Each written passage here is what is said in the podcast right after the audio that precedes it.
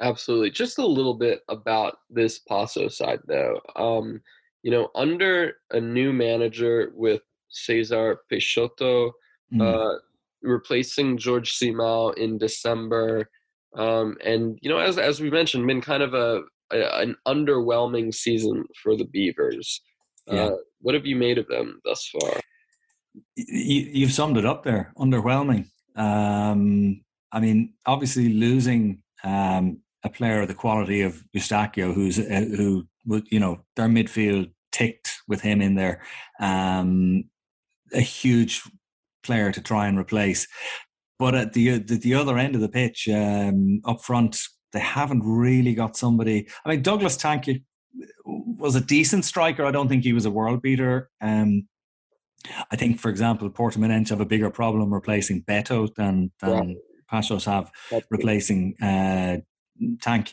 But they haven't really managed to get somebody who's going to score them uh, a load of goals. I think Denilson has four or five goals from this season, but 16 in total is, you know, that's that's worrying for them um, because if they weren't so solid defensively, they would be and and could still slip into trouble. You know, um, fortunately they have been good at the back. I think going into the Braga game, it was four draws in a row, and it was like two nil alls and, and two one alls. So they're not conceding sackfuls of goals, which are which are keeping them in games. But um, you would be a bit worried. I'm surprised that they didn't try and get somebody else in, uh, another striker, um, during the window. Yeah, no, no, ab- absolutely, and uh, I, I think that's definitely going to be a a, a big big blow for them. Um, let's see. I, I believe that just about rounds it up. Do we have enough time to discuss Belenenses' game against Sintrench? Or uh, perhaps something along the lines of, I think, Rio Ave going up against Estrela Amadora. Um, I think I think that just about covers it, does it not? The one match we didn't mention, and, and I know it's been covered everywhere, is, is Porto and Sporting. Um, Porto and Sporting, of course. The and, big uh, Friday game between the two top sides in Portugal. Yeah, I mean, it didn't disappoint. It, didn't. one uh, you can't say. It did not disappoint. um, passions were high at the end. Um, the, I had a couple of takeaways from this um, yeah. game. I thought Coates's uh, sending off was harsh. The first yellow card for me wasn't even a foul. I thought he got the ball, and yeah. I thought it was a ridiculous uh, yellow card. The second one, you know, you can't have much argument with that. And then the uh, the the business uh, at the end was interesting, you know, and and yeah. if I kind of, I don't know, I think fans kind of like it when players get in each other's faces. Like it shows that that means something to them, you know, and and that they're passionate for what they're doing. Um, so yeah, it was it was a great okay. And the, the thing that struck me was, you know, the Dragao full, the atmosphere was incredible. The game was on uh, BT. I was actually working on a, a, game in Ireland that night, so I, I only saw the highlights afterwards. But um, it's from, again just from a broadcaster's point of view, having full stadia makes such a difference to the transmission of a match. And the atmosphere of the game in Porto the other night was absolutely brilliant.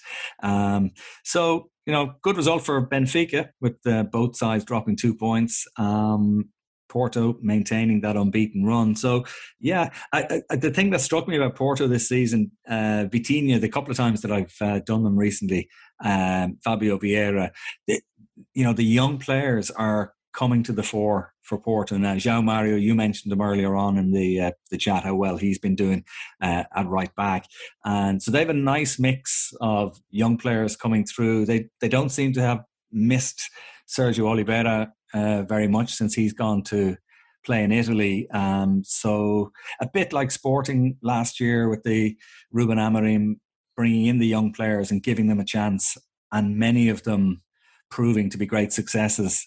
Um, Porto are giving the young players a chance now, and and you know it seems to be working for Sergio Conceição. So I think the race is not over. I mean, there's six points in it, but there's 12 matches to play. So I still wouldn't be telling anybody to put their mortgage on Porto winning um, the league. They probably will, but I think we, we're in for an interesting few weeks. Yeah, absolutely. I, I agree with you. I thought Coates's sending off was very harsh. Um, but looks like Sporting will be without Sebastian Coates, João Palhinha, Bruno Tabata, and Ricardo Esgaio for their next match against Estoril. Um, Not a bad match for them to be suspended, by the way. You know, home yeah. game uh, against Estoril. I think they could, if the next match was against, you know, Benfica or Braga or even Gil Vicente, I think you might miss them a bit more. Maybe I'm being unfair to Estoril there, but um, I think they could live with those suspensions. Right. I remember the the first match that they played between the two, two sides this season, and it, it seemed like Estoril tried to kind of park the bus. I would expect them to be a bit more open uh, in trying to get a result, but yeah, it, it's not an awful game for them to miss. Yeah, yeah, um, yeah. And likewise for Porto, you know, well, obviously Marchesin isn't really getting his game anyway, but Pepe um, will be suspended for the game against Moreirense. And, you know, again, not a bad match to be suspended for. Um, I'd be interested to get your view on one thing, by the way. I noticed um, the commentator on BT Sport was calling Pepe Pep, which is the Portuguese pronunciation. But throughout his career, he's always been known as Pepe uh, when he was playing in Spain and stuff. And so, where would you, where, it, how would you like me to call him? Let me ask you that question. I'm I'm not sure if I'm the best uh, best person to ask for this because I am not Brazilian, but um, I believe it's Pepe. I I think. Yeah. Um, like just, but but then of course there's Pep Pepe, the other Pepe on Portugal. Yeah. So yeah. it yeah, kind of a head scratcher. It's, it's, a it's a tricky one for commentators because we had a situation like, for example, with um. Jaap Stam when he was playing with Manchester United. The right. Dutch pronunciation of Jaap Stam would be Jup Stum, and I do know of a commentator close to me here who started calling him Jup Stum, which was the correct pronunciation. But the, the received pronunciation, like in England and stuff, everybody called him Jaap Stam. So the commentator who was actually calling correctly pronouncing his name was getting a lot of stick because most people knew him as the Stam. So I, that's why I just thought I wondered, am I right just to stick with Pepe as I've called him all his career, or is it too late now at thirty whatever years of age that he is to start calling him Pep? Absolutely, yeah. I'm not. I'm not too sure. I know both are Brazilian, so yeah. I I, I, I want to talk about a few things from this match though, because um, you know, looking at this game, I think the biggest what one of one of the biggest uh, question marks was in attack. Who was going to start for Porto? Was it going mm-hmm. to be Pepe, um, the the Brazilian winger, yeah. not the center back? Yeah. Um, was it going to be Wenderson Galeno? Who just a few weeks prior had, had done fairly well against Sporting with his former club Braga. Uh, was it going to be Mehdi Taremi? It ended up being Taremi. Um, with Porto going back to their 4-4-2, Otavio, Fabio Vieira, Mateus Uribe, and Vitor Ferreira starting in midfield with Evanilson partnering Mehdi Taremi up top. It's mm. interesting because, you know, we talked about this, I think, last week um, on Cortelinias.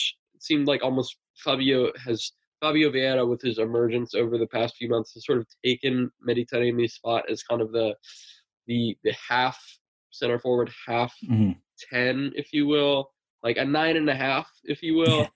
But uh, one of these goals, one one of the goals um, in Sporting this two-two draw against Porto saw Fabio Vieira assist Meditaremi. The other goal saw Taremi assist Fabio Vieira. So, you know, interesting potential for for that uh, for for a potential partnership between the two. Um, mm-hmm. And you know, even with Luis Diaz going to Liverpool, uh, as big of a blow as that is for Porto, they still have a lot of quality competition. Uh, players who you know started on the bench, such as Pepe uh, Galeno and Francisco Conceição, as well as. Toni Martinez, um, as well as Danny Namaso Loader, who's doing fairly well with the B team. So, um, you know, so many impressive options in the final third for Sergio Conceição.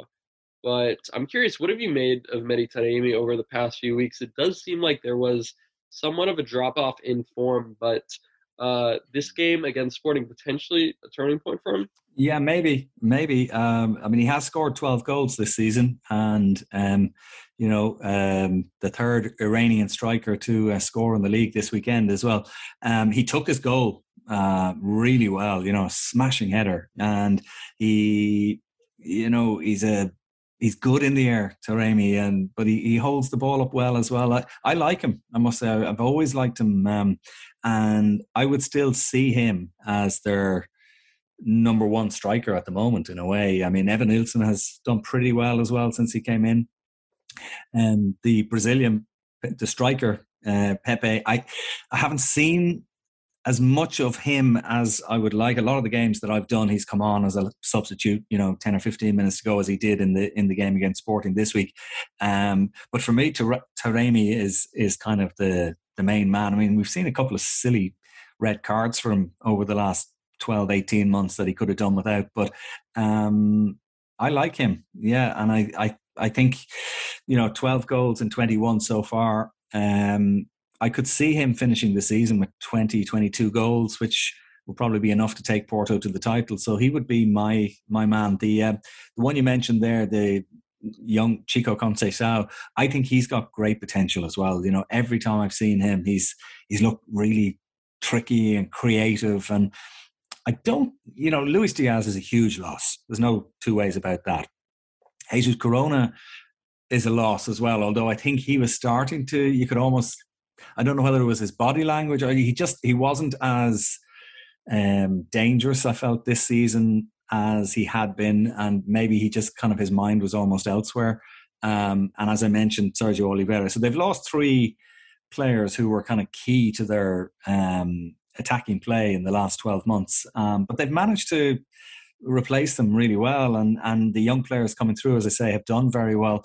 Um, but I'm I've, I've gone off the point slightly. Your question was Taremi, and for me, Taremi would still be their their number one striker, and I, and I do think that he can add goals in the last third of the season. You know, I could see him with 2022 come season's end. Absolutely. Um, so it, it, it looks like uh, it, it looks like overall, you know, not the result that Sporting were hoping for, but not the worst result especially considering Sebastian Coates's sending off yeah. after halftime. Uh, it keeps the gap between the two te- teams with just at, at, at six points with uh, 12 matches remaining. So, you know, it definitely won't be easy for Sporting to get back uh, into first place, but not impossible either. Mm, um, yeah, no, I, and that's the beauty. I mean, I, I think uh, the fact that they didn't lose at Porto at the weekend, had they done so, I think we could nearly start putting the blue and white ribbons on the trophy. But um, the fact now that there's only six points between the teams, it keeps it alive. And obviously, from fans' point of view, from everybody's point of view, that's that's great as the, the season goes on. So I was glad that that um, Porto didn't win um, because I hate it when there's a runaway champion. Yeah. So I, I think this keeps the, the pot boiling for the next while anyway. Exactly. Yeah. As long as there's not a runaway, I think definitely. Uh, but you know, the for me the only surprise in the Sporting lineup, the biggest surprise I think of any of either lineup, mm. uh, was Manuel Ugarte starting in midfield alongside Matheus Nunes with Joao Palhinha starting on the bench. Palhinha, of course, uh, ended up getting sent off. um, so so you know, it, I think that I would definitely I, I definitely expect Palhinha to start in today's match against Manchester City. Yeah, I would too. Just the physicality alone. Um, the physicality as well as he's not going to be able to play um, against yeah. Villarreal. I would definitely expect Ruben Amorim to go all in with today's lineup against Manchester City. But Palhinha, you know, one of the most important players in the sporting side, uh, you know, starting the perhaps the most important season of the perhaps the most important match of the season on the bench with hmm. Ugarte.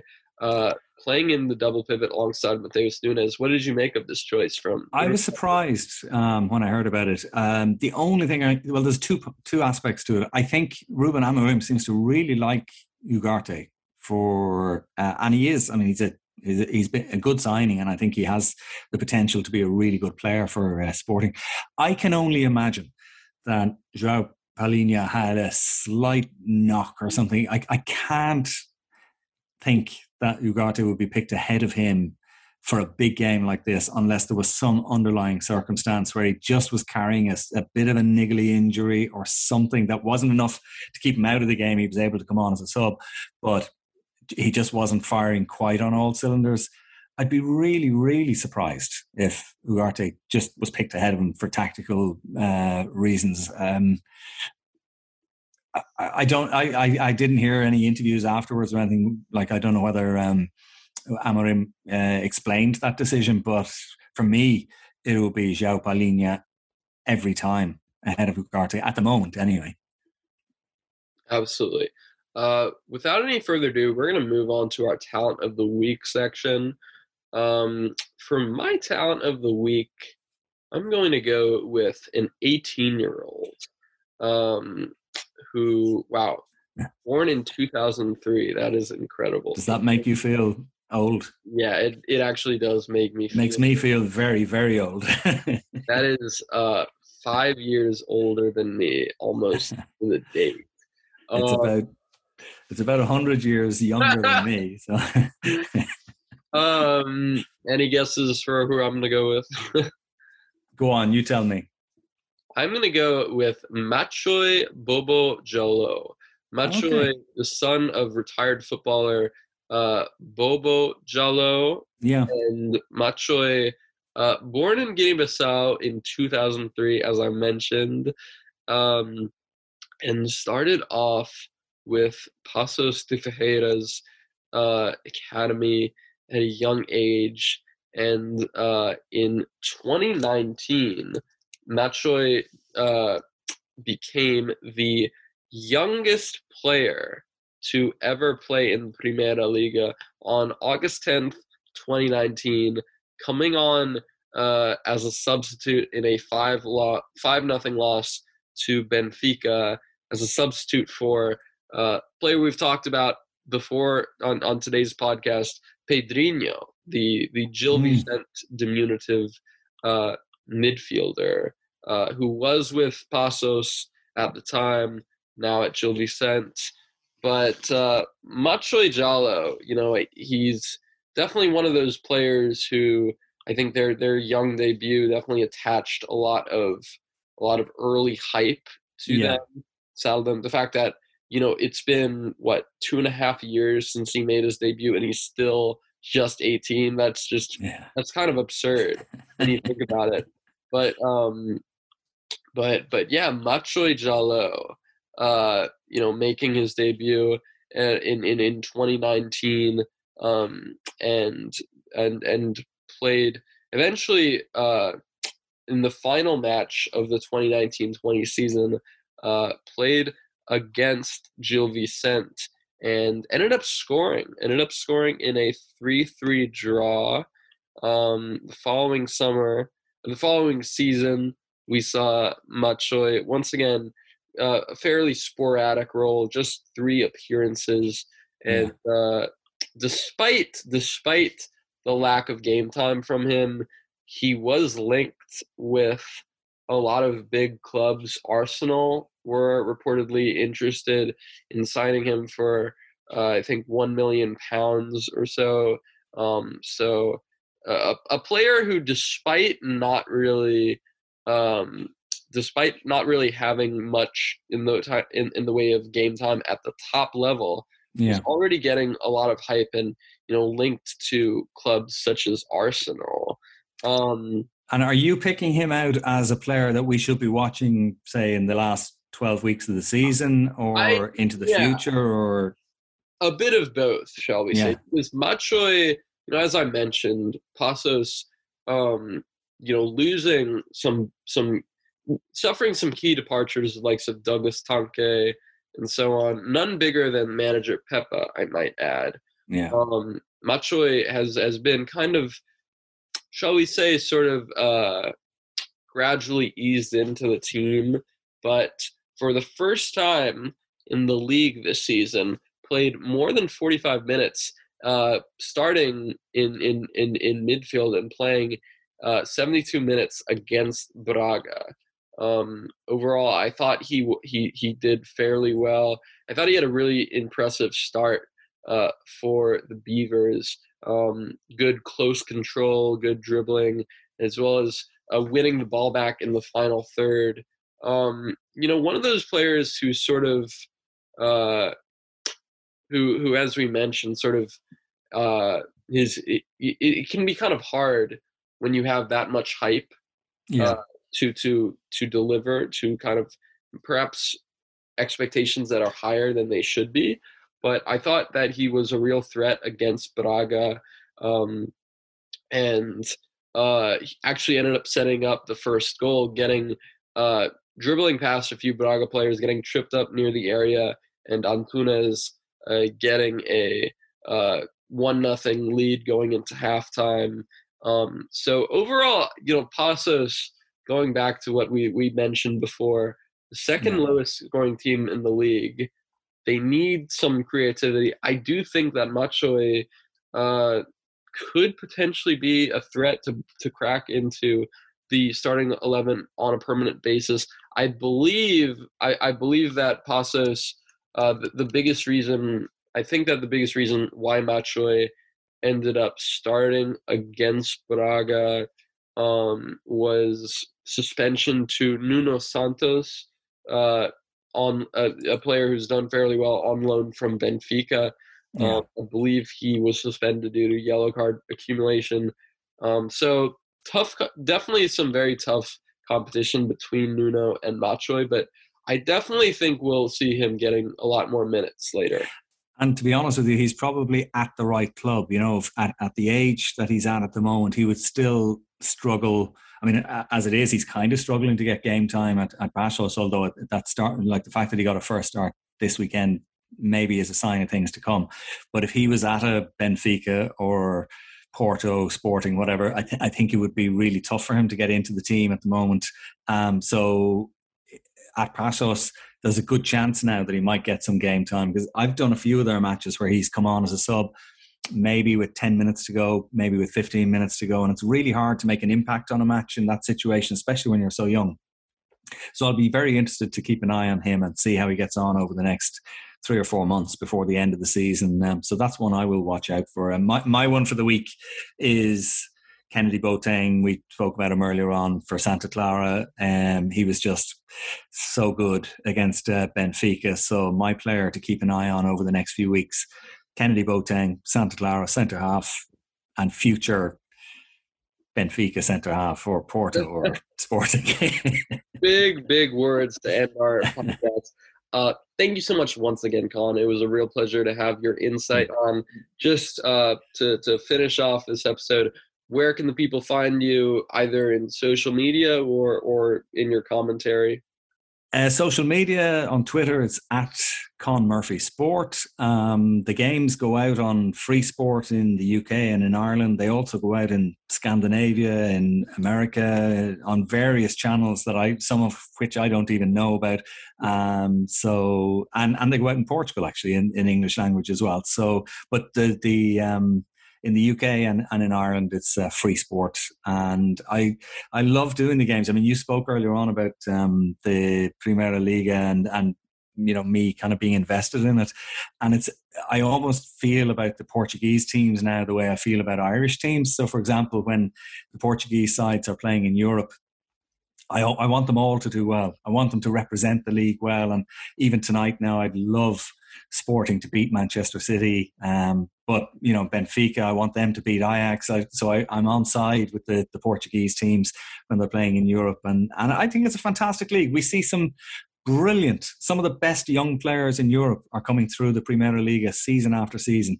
Um, and it's great to see them while they're playing in Portugal before they go on and play with, you know, whether it's Ruben Dias at Man City or Luis Diaz at Liverpool, Bruno Fernandes, wh- whoever it might be. So it's a, you know better than most. It's a great league, and it's great to be working on it. It is a great league, um, and yes, Sporting going up against Ajax, Benfica taking on or Benfica, so, Ajax, Sporting Man City, Ajax, Sporting Man City, uh, Braga against Sheriff Tiraspol, I believe, yep. and Porto against Lazio. Wishing all Portuguese teams a lot of good luck in in their uh, in, in their European competitions coming up, as as you mentioned. Hopefully, they can represent the league well and then show up in in Europe. But yeah, once again, thank you so much, Colin. It was a real pleasure. Thank you so much, everybody, for tuning in to the latest episode of Cortelinish.